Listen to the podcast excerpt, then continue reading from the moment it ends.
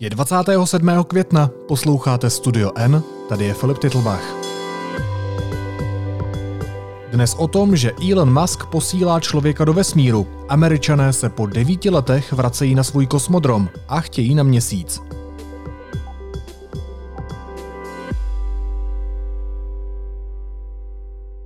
Pokud všechno vyjde podle plánu, zapíše se dnešek, tedy 27. květen 2020, do dějin lidstva. Ačkoliv si toho mnozí ani nevšimnou, stane se něco, co posune člověka zase o notný kus dál do vesmíru. Má ho tam totiž poprvé dopravit soukromá firma. Dodnes to uměli jenom tři vlády na světě. Víc teď probereme se šéfem zahraniční redakce deníku N Honzou Kudláčkem. Honzo, ahoj po čase. Ahoj. Ten, nine, eight, six, five, four, three, two, one. Ignition.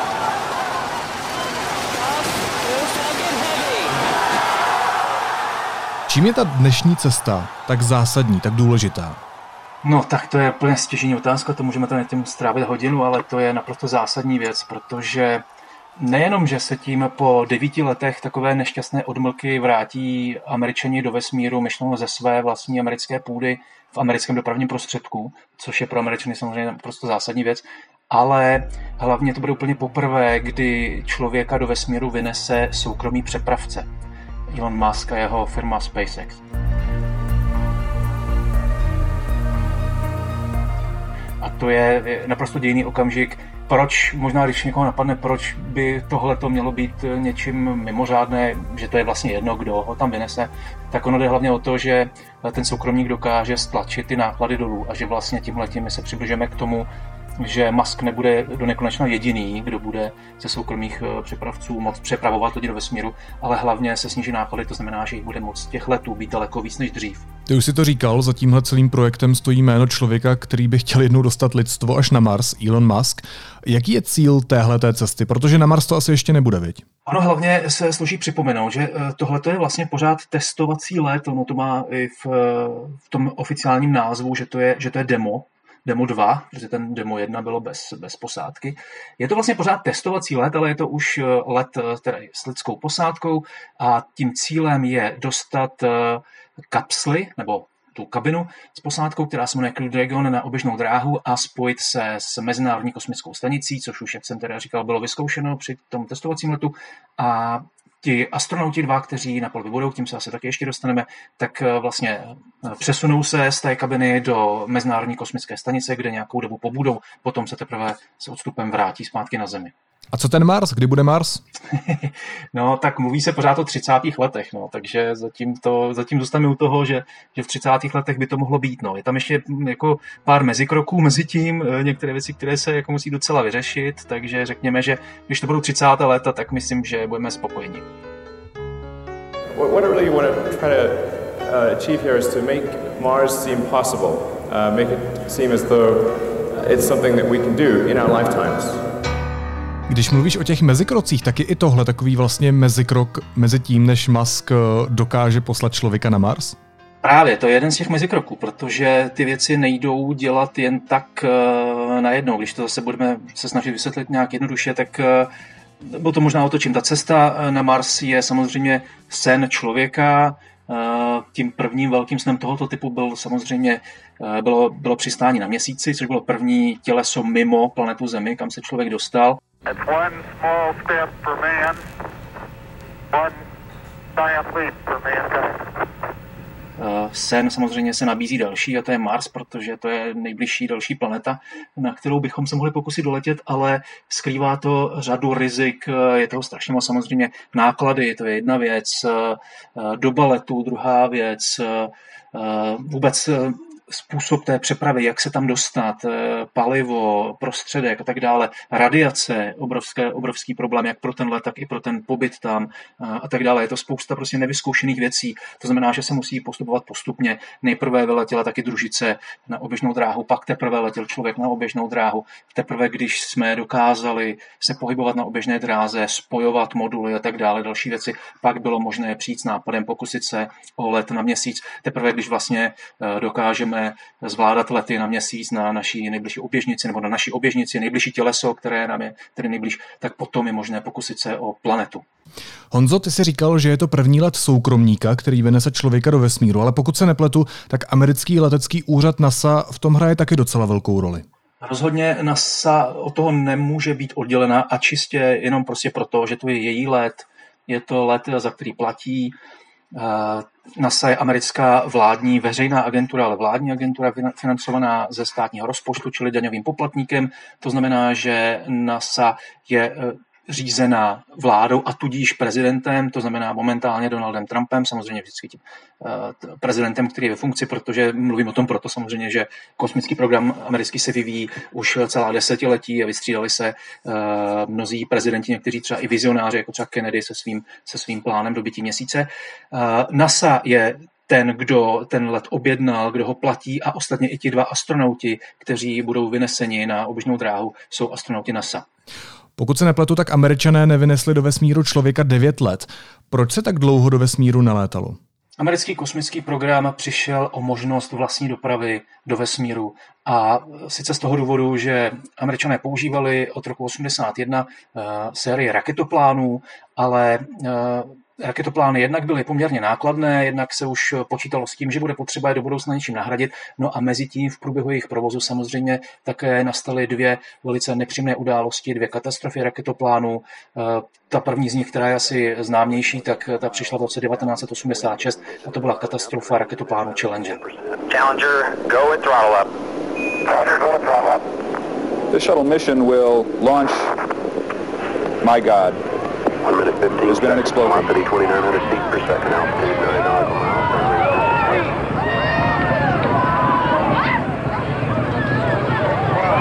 This is not standard. This is not something that is planned, of course. Nebyla ale bohužel jediná. V roce 2003 eh, vybuchnul i raketoplán Columbia, zatímco Challenger eh, vybuchnul v roce 86 při startu, tak Columbia při návratu eh, do atmosféry. To byl vlastně takový poslední, poslední bod, eh, který přispěl k ukončení programu raketoplánu hned rok na to, vláda George Bushe rozhodla o ukončení jejich provozu. Nicméně oni tehdy věděli, že, je, že raketoplány budou ještě nějakou dobu potřeba a kromě toho, že je potřeba je také něčím nahradit. Takže tam eh, byly důležité dvě věci. Jednak bylo ponecháno v programu dalších letů raketoplánu ještě dalších 16 letů, potřebných proto, aby, byla, aby bylo možné dokončit stavbu Mezinárodní kosmické stanice na oběžné dráze, která tehdy ještě zdaleka nebyla hotová. To za prvé. K tomu se ještě pak postupně přidali dva lety, protože vědci přišli na to, že by bylo potřeba a nakonec ukázalo, jako, že to bylo úplně naprosto úžasný a skvělý tah eh, opravit a zmodernizovat Hubbleův vesmírný dalekohled to byl obrovský úspěch, přestože to tak původně nevypadalo. A potom eh, vzhledem k té katastrofě Kolumbie bylo nově stanoveno, že když letí raketoplán do vesmíru, tak musí být záloze připraven ke startu druhý, aby eh, byl případně schopen eh, vrátit astronauty zpátky na Zem, kdyby s tím prvním se na oběžné dráze něco stalo, jako právě s Kolumbií. Respektive to nebylo na oběžné dráze, ale už, už tady při startu ten nastal ten problém, ale problém byl v tom návratu Kolum, Kolumbie, která kdyby se nevrátila, bylo by možné vrátit kosmonauty tehdy eh, na Zem eh, jiným způsobem, tak by jim to nejspíš zachránilo život. Eh, to znamená, byl už připraven ještě ten záložní raketoplán, a tak bylo tady nakonec dohodnuto i s kongresem, který schvaluje financování toho amerického kosmického programu, že tady se uvolní peníze ještě i na ten let toho záložního Atlantisu, který čekal. Takže to byl úplně poslední let a Mezitím běžel velice krátce po tom eh, rozhodnutí americké vlády George Bushe nastartovaný program Constellation, což měl být program nových, eh, nových raket a vůbec eh, nový program kosmických letů do vesmíru, který měl nahradit v Americe raketoplány. Tento program ovšem selhal, protože narážel na řadu projektových a technických obtíží, neustále se prodražoval a vedlo to až k tomu, že nová vláda prezidenta Obamy ten program úplně zrušila. No ale to bylo už velice pozdě, to bylo v roce 2010, jednalo se o spočet na 2011. 2011 2014 byl rok, kdy měli skončit ty raketoplány podle plánu a taky skončili. To znamená, že už v tuhle chvíli američani nebyli schopné, schopni ničím nahradit a najednou se Spojené státy ocitly tedy bez eh, přijatelné náhrady dopravy na eh, oběžnou dráhu na místo raketoplánu.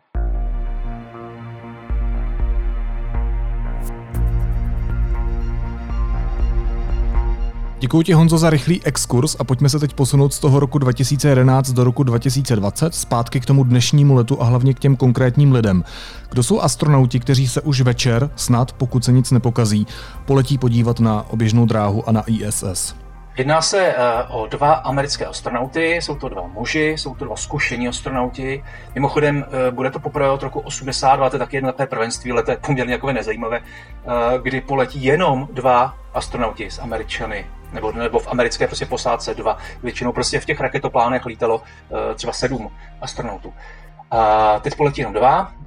Jsou to Douglas Hurley a Robert Benken. Oba dva, jak jsem říkal, jsou zkušení astronauti. Oba dva poletí už po třetí. Oba dva letěli v raketoplánech. A mimochodem Douglas Hurley, to je ten starší, 53-letý astronaut, tak ten pilotoval ten raketoplán Atlantis, který letěl na té poslední misi v roce 2011. Mimochodem byla to celkem 135. mise raketoplánu.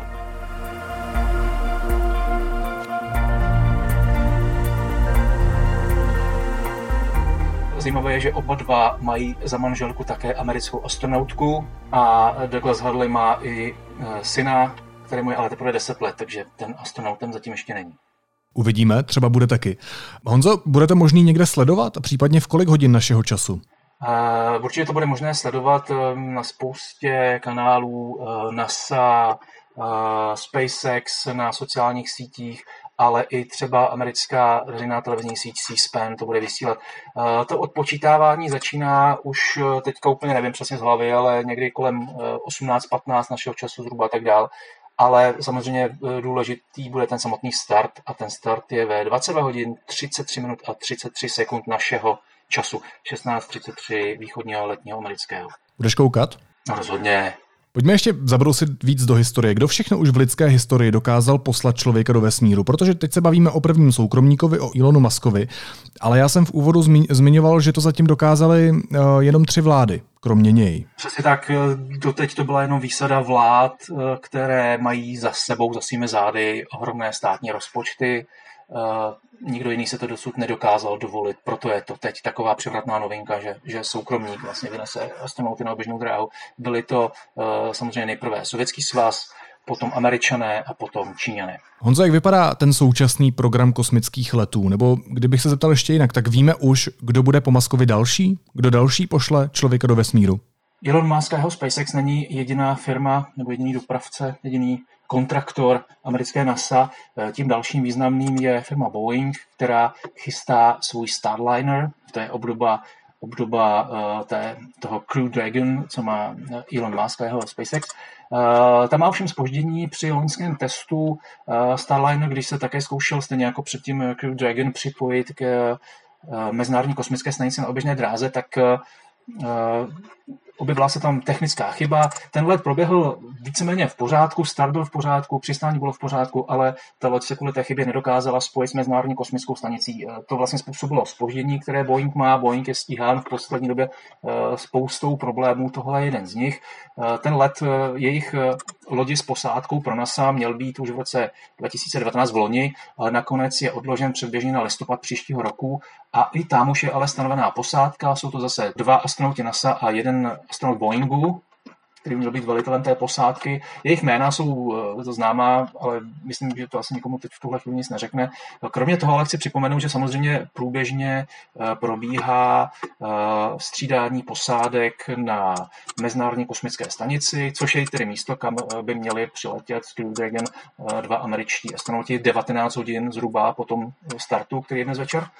Eh, tam momentálně, tam, tam je neustále eh, posádka, teď jsou tam tři astronauti, jeden američan, který momentálně velí ISS, eh, pak jsou tam dva Rusové, ti by měli tedy přivítat tuhle tu dvoucenou návštěvu a tam už se i počítá s tím, a teď nevím, jestli úplně v srpnu nebo v září, myslím, že v srpnu mají přiletět další astronauti a kosmonauti na ISS, v tu dobu by tam patrně už neměli být ti dva, co startují dnes večer. Tam není ale úplně stanoveno, kdy oni se vrátí. Oni se vrátí někdy v rozmezí 30 a myslím, že 119 dnů, takže někdy mezi červnem a září by se měli vrátit zpátky s, tou, s tím modulem Crew Dragon, který by měl šplouchnout do Atlantiku. Tak a my jsme se zatím moc nebavili o té hlavní postavě, kterou je Elon Musk. On už má za sebou na tomhle poli docela dost úspěchů. Myslím, že je to deset let zpátky, kdy přišel s tvrzením, že jeho firma SpaceX dokáže vyvinout levnější dopravní systémy a to tím, eh, že části nosné rakety vlastně neschoří v atmosféře, ale přistanou potom zpátky na Zemi a bude je možné znovu použít. To se mu nakonec podařilo. Pak systém zdokonalil tak, eh, že jeho raketa dokázala přistát i na plovoucí plošině, eh, vlastně na důkaz, že místo přistání si lze vybrat podle potřeby. V roce 2018 vypravil náklad na oběžnou dráhu kolem Slunce a letos v lednu se stalo se svými družicemi Starlink největším soukromým operátorem satelitů na světě. To jsou takové ty vláčky hvězdiček, které teď eh, vydáme za soumraku a před úsvitem na obloze. Ale co mě z toho všeho zaujalo nejvíc, a to hlavně proto, že mám rád Davida Bowieho, tak to bylo vypuštění panáka Starmana v autě Tesla Roadster. Four, three, two,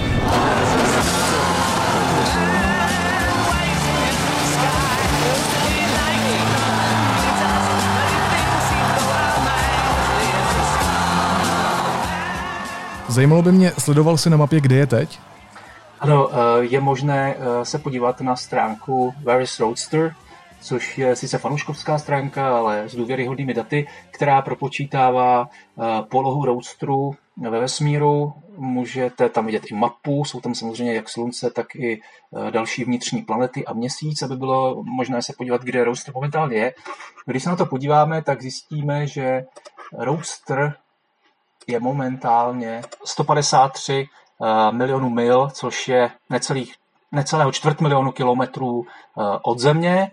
Eh, on letí poměrně vysokou rychlostí, tedy to je relativní rychlost, tak záleží, k čemu, k čemu to rychlost stahujeme. Pokud ji stahujeme k Zemi, tak vůči Zemi letí rychlostí jede, můžeme říct jede rychlostí téměř 60 tisíc km za hodinu, což je poměrně dost. Eh, ale samozřejmě letí pomaleji než ty planety, takže eh, on se jakoby přibližuje se k Marsu a Zemi, ale ve skutečnosti je to tak, že, že, že, že Země a Mars eh, jakoby se přibližují k němu, ho dolétávají. On je teďka někde za dráhou Marsu a během října by se měl přiblížit k Marsu, planetě Mars. Pokud jde o Zemi, kdy se přiblíží k nám, tak poblíž dráhy země bude eh, příští rok, někdy mezi lednem a březnem, ale v tu dobu země už bude trošičku zase napřed. Jo? Takže nebudeme úplně, úplně, úplně v, podobném, v podobném místě. Jak to vlastně na tebe tenkrát působilo? Považuješ to za nějaký výstřelek Ilona Maska, nebo, nebo, nebo ti to k němu a k té jeho osobě a k té jeho povaze jako sedí všechny tady ty věci? No přesně to, co říkáš, to samozřejmě naprosto sedí k Ilonu Maskovi, eh, výstřednímu uh, miliardáři, podnikateli, vizionáři uh, a mě, se, mě to strašně nadchlo, protože ten nápad je prostě, to je prostě legrace, tohle to nikdy, nikdy nikdo nic takového neudal, nedokázal. Mně to přišlo velmi sympatické. Je to samozřejmě i reklamní tah, protože, jak jsme se zmiňovali, tak Starman sedí v jeho autě, v elektromobilu Tesla. Je to tedy i reklama pro něj ale eh, je to spíš taková, ona to byla spíš prostě ukázka, víš co, šlo o to prostě dokázat, to byl zase jeden z těch kroků, jak jsme se o tom bavili, eh, dokázat, že dokáže vynést uh, náklad a umístit, umístit ho na oběžnou dráhu. On není na oběžné dráze země, ale je na oběžné dráze kolem slunce, čili jako další tělesa, jako země například. Uh, dokázat tedy, že takové, něco takového je možné v soukromé firmě. To se povedlo, a jako lepší důkaz si nedovedeš představit. No a když budeš vymýšlet, co, jaký náklad tam vypustíš, je to, je to demonstrace, je to, prostě, je to prostě předvedení, je to prostě test, no tak samozřejmě můžeš tam umístit nějakou družici, můžeš tam umístit nějakou krabici, lednici, já nevím co, no tak eh, Elon Musk zvolil prostě auto se Starmanem a má prostě skvělý nápad a skvělou reklamu. A ještě jedna věc, která se týká Elona Muska, respektive jeho ženy, protože jim se společně nedávno narodilo dítě a dostalo takové neobyčejné jméno. Umíš to vyslovit? Uh, já jsem si to samozřejmě někde tady taky našel. X, XAE A12. A pokud se nepletu, tak ta dvanáctka se teď bude měnit na XEE, že jo? protože to není v souladu s kalifornským zákonem. No, to je vlastně další věc, která uh, symbolizuje nějakým způsobem Ilona Maska, i když samozřejmě tady nejde jenom o něj, ale i o jeho partnerku Grams. Uh, jeho dítě nejmladší, protože u nich, uh, jemu se narodilo celkem sedm dětí. Uh, jedno miminko předčasně uh, zemřelo, uh, pak se mu narodilo s předchozí uh, manželkou uh, celkem pět dětí. Byli, oni byli sumělé oplodní, takže to byly dvojčata a trojčata sami kluci, pokud se nepletu. A teď tedy čerstvě 4. května se mu narodilo nové miminko s novou partnerkou a dostalo jméno XH812. How do you say the name? X, the letter X, um, and then the AE is like pronounced ash. Um, yeah, and then uh, A12. A12 is my contribution. Oh, why A12? Uh, Archangel 12, the precursor to the SR-71, coolest plane ever. Zápis je XAEA12. To je právě to, na co jsi narazil ty, že se ukázalo, že takové jméno odporuje kalifornskému zákonu, protože eh, neobsahuje pouze znaky v platné moderní angličtině, eh, tak eh, nastala změna a to X12, nebo tedy to A12 na konci toho jména zůstane, ale 12 je zapsáno římskými čísly. On vůbec si Elon Musk libuje v těch eh, zajímavých názvech, eh, protože třeba eh, když teď dnes večer odstartuje ta raketa Falcon, která potom vypustí ten modul Dragon, Crew Dragon, tak a to je právě ta veliká přednost, co umí SpaceX, že umí vracet lodi zpět, nebo ty, ty rakety a ty jejich články zpět na Zemi tak, aby bylo možné, aby přistály bez poškození, bylo možné znovu použít, což strašně zlevňuje náklady letu do vesmíru a umožňuje, aby ty lety byly častější a aby jich bylo víc. No a přistává například na plovoucí plošinu, která bude v Atlantiku u Floridy a e, ta plošina má svůj název a jmenuje se samozřejmě, že tě stále miluju, to si bude líbit, Of course I still love you, což je e, název, který je uh, název jedné rakety uh, v jedné sci-fi, prostě, která slíbila Elonu Muskovi, tak dostal takový název. Ještě bych chtěl říct, že Elon Musk, když jsme se bavili o tom uh, měsíci a o tom Marsu, tak Elon Musk řekl ještě několik dalších věcí. Jak jsme se bavili o tom, on je to vizionář a uh, spous, má spoustu plánů, které se potom buď neuskuteční, nebo stanoví nějaký termín, který potom není dodržen a termíny se odsouvají, ale to prostě k té věci patří. On dělá věci, které nedělal nikdo jiný před ním v dějinách lidstva, takže je jasné, že ne vždycky se všechno povede na poprvé, ale on eh, třeba stanovil, že by chtěl do 30. let také být na měsíci, že by tam chtěl posílat rakety, které také vybuduje, eh, které budou vozit miliony lidí, eh, budoucích obyvatelů Marsu a on sám řekl, že by chtěl zemřít na Marsu, jenom ne při dopadu říká šéf zahraniční redakce deníku N. Honza Kudláček. Honzo, díky moc a večer se asi všichni potkáme u obrazovek. Ahoj, já doufám, že se v hojném počtu uh, uvidíme u přenosu uh, z vesmírného střediska na Floridě. Následuje krátká reklamní pauza, za 15 sekund jsme zpátky. Geniální přítelkyně mi poradila, že nejlepší terapie je HBO Go. V aplikaci Můj T-Mobile si ke svému tarifu aktivujte náš dárek a užijte si 30 dní skvělé zábavy. T-Mobile.cz lomeno HBO Go.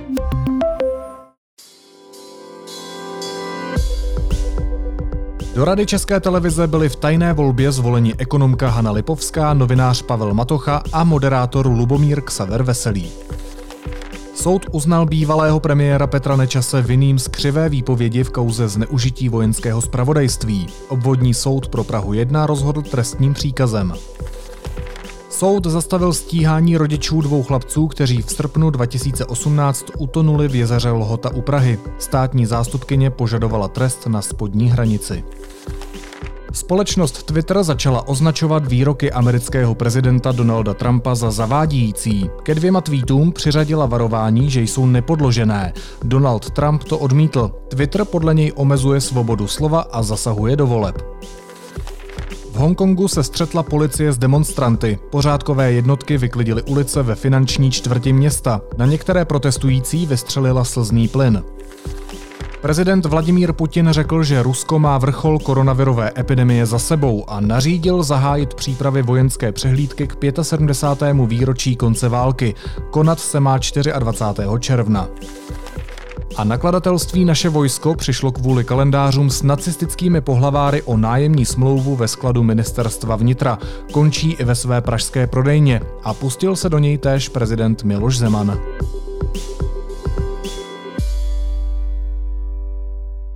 A na závěr ještě jízlivá poznámka. Jak už jste slyšeli ve zprávách, do Rady České televize byli zvoleni Hanna Lipovská, Pavel Matocha a Ksaver Veselý. Sezóna výrobců outdoorového vybavení bude přece jen zachráněna. Hromadnou objednávkou spacáků od zaměstnanců České televize. Naslyšenou zítra.